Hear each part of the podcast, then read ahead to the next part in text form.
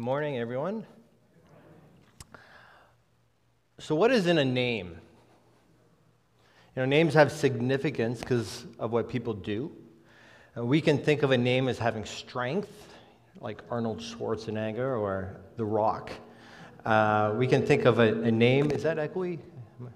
Right? So, we can think of a name as having intelligence, like Albert Einstein, you know? Um, and names can have heritage and history tied to it. You can think of people in the States like the Kennedys and the Rockefellers and all that. But names can um, also have um, something just because you've named someone you, you care for after another person. It shows a sign of love, a sign of respect, a sign of care. You know, names can bring forth all sorts of thoughts and emotions because the name reflects the character of that person. It's more than just a name, it says something about the person.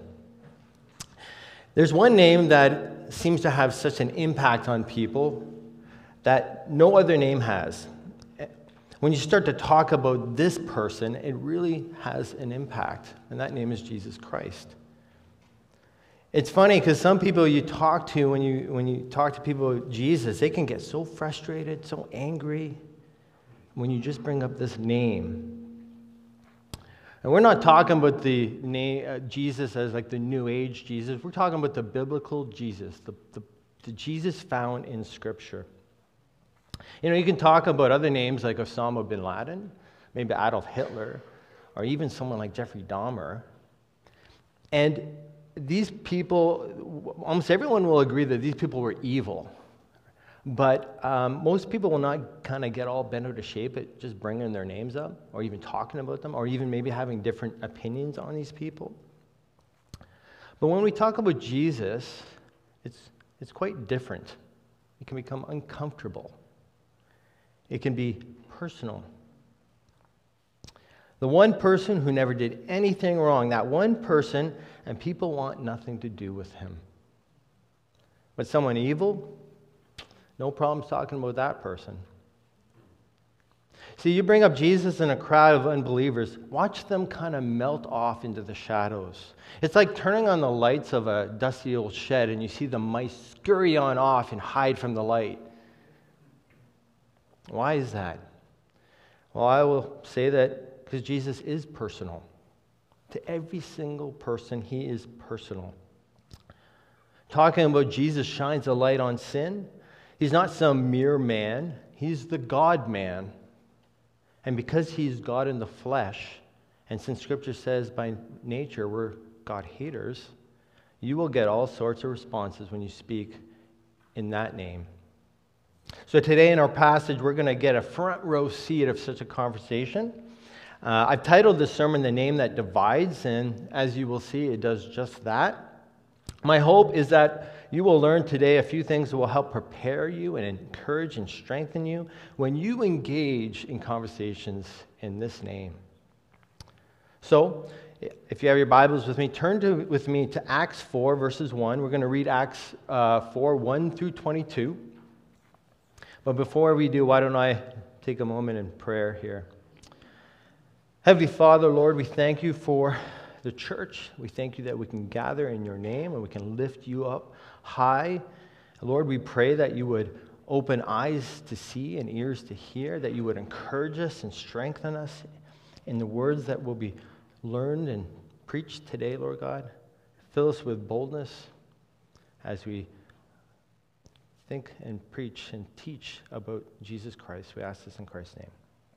So, Acts 4, verses 1, follow along with me in your Bibles.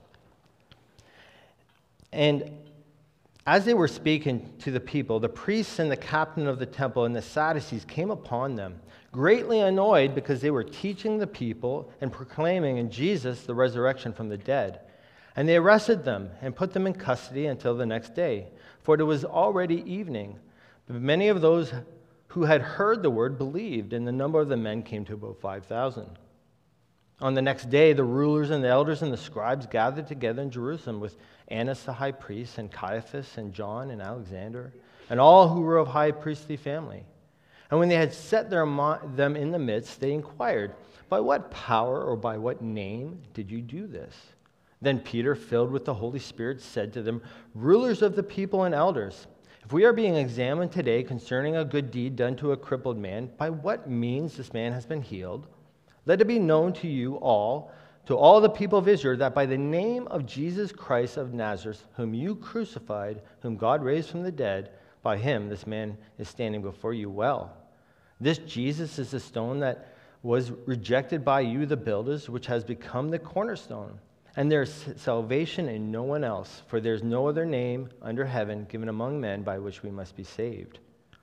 Now, when they saw the boldness of Peter and John and perceived that they were uneducated common men, they were astonished, and they recognized that they had been with Jesus. But seeing the man who was healed standing beside them, they had nothing to say in opposition. But when they had commanded them to leave the council, they conferred with one another, saying, What shall we do with these men? For that a notable sign has been performed through them is evident to all the inhabitants of Jerusalem, and we cannot deny it. But in order that it may spread no further among the people, let us warn them to speak no more to anyone in this name. So they called them and charged them not to speak or teach at all in the name of Jesus. But Peter and John answered them, Whether it is right in the sight of God to listen to you rather than to, to rather than to God, you must judge. For we cannot but speak of what we have seen and heard. And when they had further threatened them, they let them go, finding no way to punish them because the, the people, for all were praising God for what had happened. For the man on whom the sign of healing was performed was more than 40 years old. So, how did we get here? Well, if you recall from last week, Peter and John had healed this man as they were coming into the temple, this man who had been lame from birth. And this man was so overjoyed, he was leaping and bounding, and he, he went into the temple with them. And, and everyone there saw this commotion. They saw this man who was healed, and they, they kind of flocked to them and, and Peter and John. And very quickly, Peter and John had to find themselves teaching and correcting their understanding of what just transpired as to who it was that truly healed this man. And for the next few hours, we are told that Peter and John are teaching the people about the resurrection, about repentance and faith in Jesus. And so this brings us up to our passage today. And our first observation in our passage is that there is an impact in the name. There is an impact in the name. That's verses four, or verses one through four. See, when you preach the gospel to people, it will have an impact. Some positive and some negative. Verses one says that this commotion has finally brought the religious leaders before them. And we're not exactly certain what it was that brought them. It could have been the commotion that they just caught wind of it. could have been that one person who did not like what was being said and they ran told on them. And we're told that who showed up was the priests, it was the captain of the temple, and the Sadducees. Now, we all know what the priests were.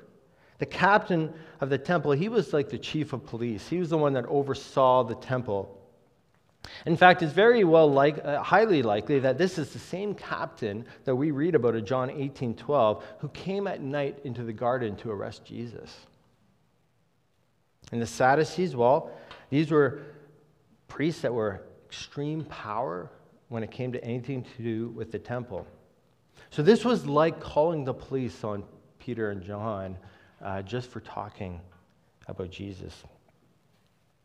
And we read in verse 2 that we find that they were greatly annoyed at what was said. You know, it wasn't that they were just annoyed, they were greatly annoyed. And this, this word gives the impression, the idea that they were offended. It pained them. They took offense at what Peter and John were saying, not at the miracle, but what they were saying. You know, this would be you know, it's like the, people, these people show up and suddenly the emotional climate starts to change very quickly. And you can imagine if you're in the apostles' shoes, what would be going through your head and their, their minds. These powerful religious leaders, these people who had the power and who were behind the crucifixion of Jesus have now shown up and they're taking offense at what they're saying. Why? What is it so offensive at what's being said? Well, we read, they were teaching the people and proclaiming in Jesus the resurrection from the dead. The resurrection is fundamental in the teaching of the gospel. And it's all through the book of Acts. It was always something that was such importance for the apostles to teach. Acts 4 3 33, for example, says, And with great power the apostles were giving their testimony to the resurrection of the Lord Jesus. But you got to ask, why is that a problem? Why were the Sadducees so bent out of shape of that? Well, we, we read in, in Matthew and Mark and Luke and later in Acts that the, the Sadducees never believed in a bodily resurrection. So that, that was something frustrating for them. And they clearly knew who Jesus was. Uh, it's very well likely that most of them were behind the illegal trial and, the, and supported his crucifixion. And so they hated Jesus and they denied a resurrection, and now Peter's proclaiming both of these. And here's the thing that's very interesting the healed man challenges their belief of, resur- of no resurrections. And why is that? Because if Jesus was really dead, he could not heal anyone, but an alive Jesus could. This is why they were greatly annoyed. And so, what's the result? What do they do? Well, verse 3 tells us they arrested them. It's not as though they broke any laws. There's no indication from the text that this was on Sabbath. They could have easily enough just kicked them out of the temple. They've threatened others in that way. But no, they arrest them. And because it was late in the evening at this point, often they would have these trials, and they were open trials where witnesses could be brought. It was too late in the day for that. They, they decide to kind of throw them in the holding cell, uh, throw them in the drunk tank, if you will, and lock them up for the night. Uh, maybe that'll cool these guys down, and we can kind of set them straight the next morning. You know, sometimes when you talk to people about Jesus, it's not always well received. And the question we have to ask ourselves is how do you respond when this happens? When others malign you, reject you, or persecute you? How does Peter and John respond? There's no indication whatsoever that they wanted to fight, any verbal attacks, any resistance on their part. I think sometimes we can have this thought, well, I must have done something wrong because the conversation didn't go well. Peter and John had done nothing wrong. They were teaching truth. They had this miracle to back it up, and yet they're still arrested. Sometimes you may be left wondering, what in the world is going on here? Maybe I should go back and apologize. Maybe I, I must have said something to offend them. Know something, you're not responsible for the impact of the name. The impact of the name is not always seen by people, how people treat you. The impact of the name is God's department, not yours. Now, I'm not saying if you've sinned in your behavior or words, you got to get right with God, you got to confess that. But setting that aside, the impact is not your department note something success is not measured by how they respond, but by how faithful you are in what you say. Success is not measured by how they respond, but by how faithful you are in what you say. And so, just as we've seen in this first few verses that the impact of the name can cause a negative response, Luke also adds something very positive in, the, in verse 4. He says, But many of those who had heard the word and believed, and the number of the men came to about 5,000. You got to ask, why would Luke take the time to add this verse in there? And I think it's to remind us something very important that even when things don't seem to be going as planned, God is still saving, still changing lives, He's still moving. You can take great joy in that, brothers and sisters that you are not responsible for the impact. You don't have to be perfect. I think it was Luther who said once, We are called to bring the gospel to their ears and pray that God brings it from their ears to their hearts. You know, over the years, I've done a, a lot of street evangelism. And uh, I recall one time we were in, in Barrie, there was a festival called Caribana. And it was earlier in the day, and I was talking to these four young guys Three of them were engaged, they were attentive, they were asking questions, it was great. The fourth guy, it was an annoyance to him. Uh, he was a little flippant, a little standoffish, and um, you know, you kind of focus on those who want to talk. And over time, you know, we finished up our conversation and, and they went on their way. And um, it wasn't until near the end of the day where I am talking to this uh, individual, and I see in the distance that one guy who was so annoyed just kind of hovering, floating around. I thought that was interesting. So when I finished up my conversation, he, he, he comes right over to me and starts talking to me.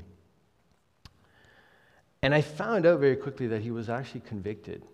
You see, he had grown up in Africa, and his father was a pastor. And since coming here, he had really started to kind of stray away. And he was so convicted that he actually called his father up in Africa. Now, I have no idea what time of day it was there, but, and he talked to his father, and his father was so overjoyed that somebody took the time to share the gospel with him, that he actually wanted his son to come and find me so he could give me the phone to tell me that himself. Now, he, he didn't, he hung up, but he was convicted that he came back to talk to me. And over the next short while, I was able to encourage him and point him back to God's word and encourage him to get into a Bible believing church where people love you and care for you. So we don't know the impact the name will have. Some will get annoyed. And this guy was annoyed, but he was convicted.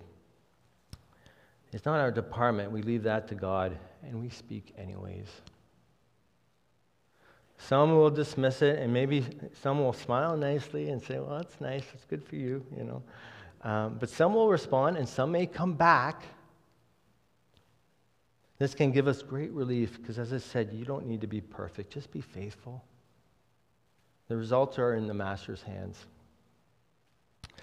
So, what is it about this name? Why is there an impact in this name that leads some people to rejoice and some people to get quite annoyed? Well, this leads to our second observation here, and that's there is salvation in the name. There's salvation in the name. This is found in verses 5 through 12. See, in verses 5, we learn that on the next day, these rulers and elders and, and scribes, they all come back. See, evidently, through it the night, word had really got out. People were kind of wondering, what in the world happened here? And what's really shocking about this is it's not just them, it's the whole high priestly family shows up. These are the most powerful people, religious people in the land. We read that Annas was there. He was the former high priest. He was deposed by the Romans. His son in law Caiaphas was set up in his place. Caiaphas was there. We read of two others there. And we also read that the whole high priestly family was there. There were others there. And then they bring Peter and John out. You know, I was thinking this, this would be very much like, you know, being called into your supervisor's office after having the small conversation at the water cooler with Jesus and you walk in, and suddenly there's your supervisor with all the managers and directors and HR and the owner and the board and legal, and they're all asking, What do you have to say for yourself? They want to know, What are you saying about this Jesus? Well, in verse 7, we find straight up they ask this By what power or name did you do this? this miracle. Evidently, they don't want to talk about the teaching. We know how they feel about that. But they want to know the power behind this miracle. Now, it's interesting. Peter has been known to have a foot shaped mouth. You know what I mean? Like he puts his foot in it a lot. This is not one of those moments for him. This is kind of the high moment for him.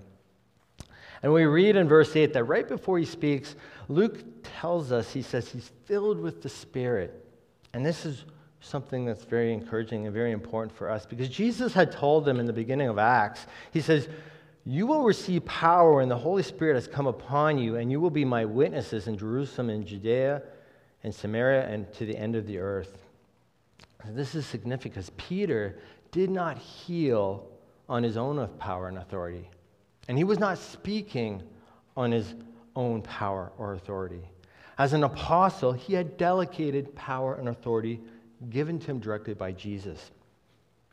And see, as Christians, we are called to speak the Word of God, the Bible, And that is where our power and authority comes from. I think it was Charles Spurgeon once said, How do I defend the Bible? The same way I defend a lion, I simply open the cage and let him out. Brothers and sisters, if you're not certain, just open up the Word of God and read it. And now, because you have been given the Holy Spirit as salvation, you can speak with boldness the truthfulness of Jesus Christ as found in, in God's Word. And so Peter is going to just do just that. He's going to address the miracle, the power behind this miracle, and then now he's going to sw- and he's going to swing to the hope of the gospel. He says, "You want to know what power and or name did this man get healed? It was Jesus. Jesus healed him. Look with me in your Bibles, verses 8 to 10. It says, Rulers of the people and elders, if we are being examined today concerning a good deed done to a crippled man, by what means this man has been healed, let it be known to all of you and to all the people of Israel that by the name of Jesus Christ of Nazareth, whom you crucified, whom God raised from the dead, by him this man is standing before you.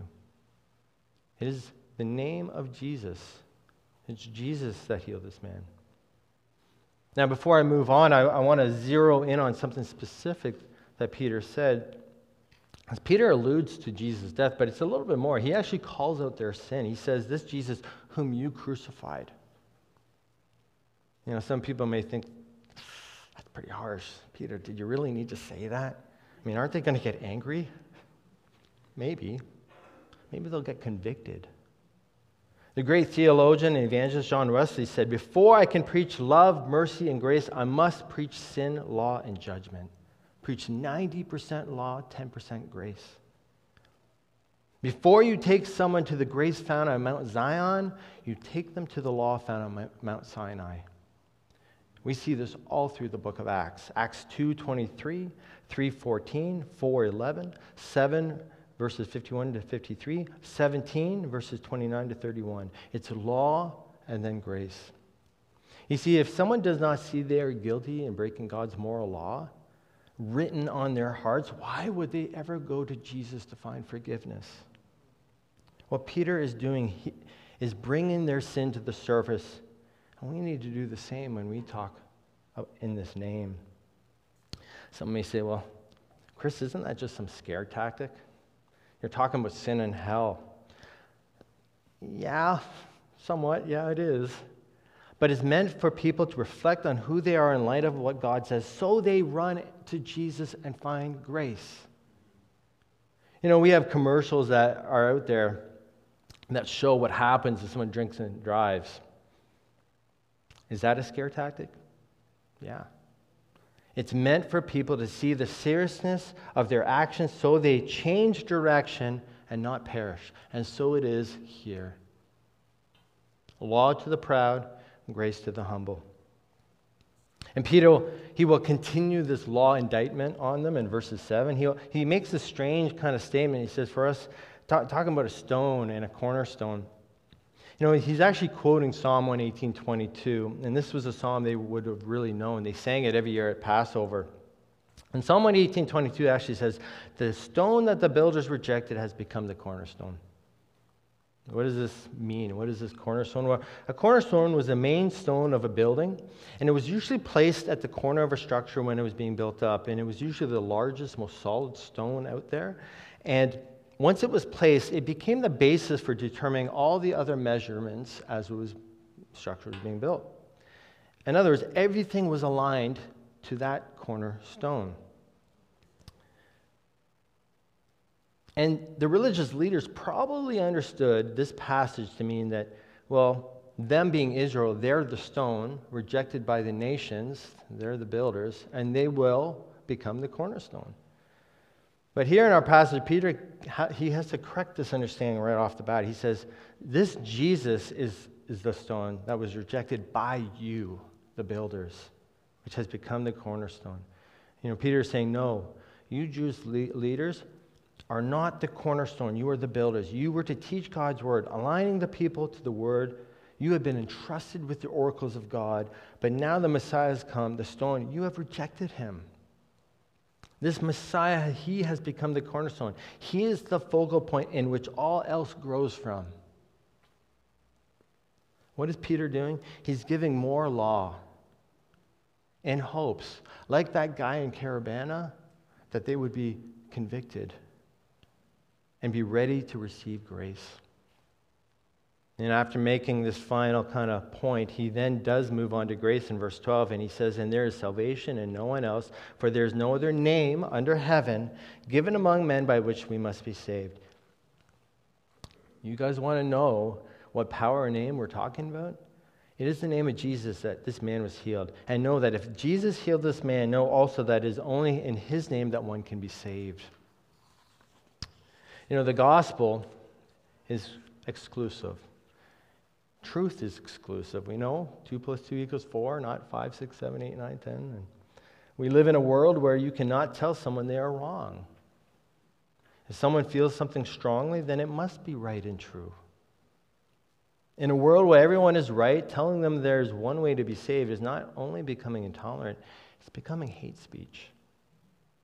But Jesus said, I'm the way, the truth, and the life. No one comes to the Father but through me. Is the only Jesus, the God man? He went to a cross. He took the wrath of God upon himself. He paid the sin debt. He died a sinner's death. He was raised to new life on the third day. He defeated death in the grave. And now he's seated at the right hand of the Father until he returns to consummate his kingdom. And he is calling all people everywhere to repent, put their faith and trust in him alone. There is salvation in no other name. Those who do are forgiven, cleansed, born again. They are adopted into his family. They're given the Spirit of God, and he will never leave them, never forsake them. That is the gospel that people need to hear. But you know what? Knowing this and desiring this, if we're honest, it's still scary, isn't it? And this is where I hope our third observation can really encourage us. Our third observation is there is boldness in the name. There is boldness in the name. This is found in verses 13 to 22. Verse 13 says, Now when they saw the boldness of Peter and John and perceived they were uneducated common men, they were astonished. These religious leaders were shocked at how they stood up and spoke to them. Peter and John were standing up to the most powerful religious people, leaders in their day. And yet, Peter and John were uneducated, common men. This was not an insult. They, it just meant they had no formal training. They didn't go to rabbinic school, they didn't spend time in these Jewish schools. They were everyday people. They were just like us factory workers, bankers, garbage men, grocery store clerks. You fill in the blank. But something is so important that Luke says here. What's the difference? He says they recognized that they had been with Jesus. I think this is so key for us because you know they their teaching aligned with Jesus' teaching, their boldness aligned with Jesus' boldness, but they spent time with Jesus. And can that be said of you today? How can you speak like Jesus and have the boldness of Jesus if you do not spend time in His Word and in His presence through prayer? See, you don't need a degree. You do not need to study for several years before you ever talk to anyone about Jesus. Just spend time learning at the feet of Jesus and leaning in on the great comforter and encourager, the Holy Spirit, and share. You know more about Jesus than pretty much everyone out there already does already. Jon Bloom, co founder of Desiring God Ministries with John Piper, he says of this boldness, he says, boldness in the biblical sense is not a personal personality trait. A typically soft spoken, introverted, calm person can be bold at a time when a typically driven, outspoken, brash person shrinks back. Boldness is acting by the power of the Holy Spirit on an urgent conviction in the face of a threat. Let me say that again. Boldness is acting by the power of the Holy Spirit on an urgent conviction in the face of some threat. Peter was being bold. And what is the response? What happens? The religious leaders are left dumbfounded, they're left speechless. So much so, we read in verse 15 and 17, that they have to remove Peter and John from their trial, from their inquiry, and discuss amongst themselves what are we going to do? You see, they're caught in a dilemma here because if they penalize them for their teaching, they undermine the miracle standing before them and risk a riot from the people. But if they agree that this is a notable sign and do nothing, they run the risk that this teaching, which convicts them, will continue to spread and the people will turn on them and they will lose their power and authority with the people. So, after much discussion, we're told in verse 17 18, they decided to just threaten them not to teach in this name any longer. They do not deny the miracle, but they deny the name behind the miracle, and therefore, in a roundabout way, they're denying the teaching that goes with it. See, their threat was a warning and a command. It was not a gentle, you know, please don't share this name anymore. It was do not. You cannot talk about Jesus. You cannot teach about Jesus. We do not want to hear about Jesus. And if you do, there will be consequences and you won't like it. See, they were so blinded by the hatred of Jesus that it didn't matter that this lame man since birth was healed standing before them. Often, people who hate Jesus, they don't. They not only not want to hear about Jesus, they don't want you to tell others about him either.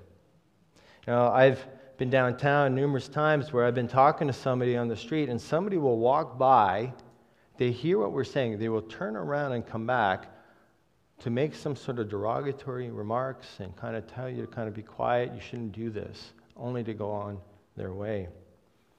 See, this name is a name that does divide. So, how is Peter now going to respond now that there's actually threats tied to what he's doing? Again, he responds with boldness. He says in verse 19 to 20, Whether it is right in the sight of God to listen to you rather than to God, you must judge, for we cannot but speak of what we have seen and heard. In common language, it's like he's saying, Nope. Not happening. We have to. We have no choice. We must, we must, we must. We have to speak of what we've seen, the resurrection, and heard the teaching of Christ. This does not always happen quite like this. Boldness doesn't work this way. Boldness doesn't always stick around, if you know what I mean. Boldness is not something that you get once in your life and it's good to go and you've got it. You just pull it out when you're ready to, to need it. You may have it one day and it might be gone the next day. It's something you need to continuously go back and pray for. You remember Elijah in that great moment he had that great boldness, standing up to Ahab and the prophets of Baal. Do you remember what happened right after that? His boldness vanished. In 1 Kings, 1 Kings 19, 3 and 4 says, He was so afraid he ran for his life and even asked God to take his life. Paul understood this. We read this in Ephesians 6, verses 18 to 20. He says, To that end, keep alert with all perseverance, making supplication for all the saints and also for me, that words may be given to me in opening my mouth boldly to proclaim the mystery of the gospel, for which I am an ambassador in chains, that I may declare it boldly as I ought to speak. And, brothers and sisters, if we're lacking in boldness, we should pray for it. And see, all the religious leaders could do is reinforce their threats. The dilemma didn't change for them. They still had this healed man before them, and the crowds were still praising God. And Peter and John never backed down. But notice something neither did the religious leaders. See, we're not to stand bold for Christ in hopes that others back down. We stand bold for Christ because we have the King of Kings and the Lord of Lords on our side. We have the truth. He is sovereign and control of all. See, if you stand bold only in hopes that others will shrink back, when they don't, you will. Peter and John understood this and they stayed bold. They had that truth, and we can too. Again, to reference Jon Bloom, he speaks of this Christian boldness and he says there are three, actually three components to it there's conviction, courage, and urgency. And I found this very interesting. Conviction, he says, it's a spirit filled conviction to see others saved. Do you have a heart and a desire to see people come to know the Lord? As for courage, he says, courage, A courage to step up even when threats or danger are possible. Do you have courage to share when you're scared? you know something? It's not courage when there's no fear present. It's not courage, excuse me, when there's no fear present. and finally, urgency. An urgency to share. Do you procrastinate and say, well, I'll do it tomorrow? There's always another day. It's funny how that tomorrow never seems to show up. See, you may struggle with all these. I know I do, but there's hope still. Pray, spend time in His Word, and get around others who can encourage you in this. Peter and John were common people, just like you and I, trusting in God. So, what do we take away from our passage today? Through the Spirit of God and time spent with Jesus, you can, you can too share the name of boldness, resting that God will bring an impact which will lead to some being saved. Through the Spirit of God and time spent with Jesus, you too can share the name of boldness, resting that God will bring an impact which will lead some to being saved. So, again, I ask, what is in a name? Names have significance, again, because of what people do. But with this name, the name of Jesus, this name represents the very person himself. It's significant because of who he is and what he's done. What does Scripture say about this name? People are to call upon this name to be saved. Healings were done in this name. Miracles were done in this name. People rejoiced that they could suffer in this name. Paul carried this name to the Gentiles. Everything we say and everything we do is to be done in this name. And someday, someday, every knee will bow at this name, the name of Jesus. There is power in this name. And when we identify with this name, we are saying we believe everything Scripture has, has to say about Him and everything He has to say about us. We desire to think, talk, pray, and act like Jesus because of his great love for us. He transforms us to be like him. And because of this, brothers and sisters, you can give to others what has been given to you, the name above all names. And you can do it with boldness. Let's pray. Heavenly Father, Lord, we thank you for your word. We thank you for your spirit, Lord God. We, we pray, Father God, would you give us this boldness would you stir in us that conviction, that courage, and that urgency, Lord God, as Peter and John had to proclaim your gospel in the face of trials? And Lord, would your gospel go out to the ends of the earth and save for the fame of your name? And we ask this in Christ's name. Amen.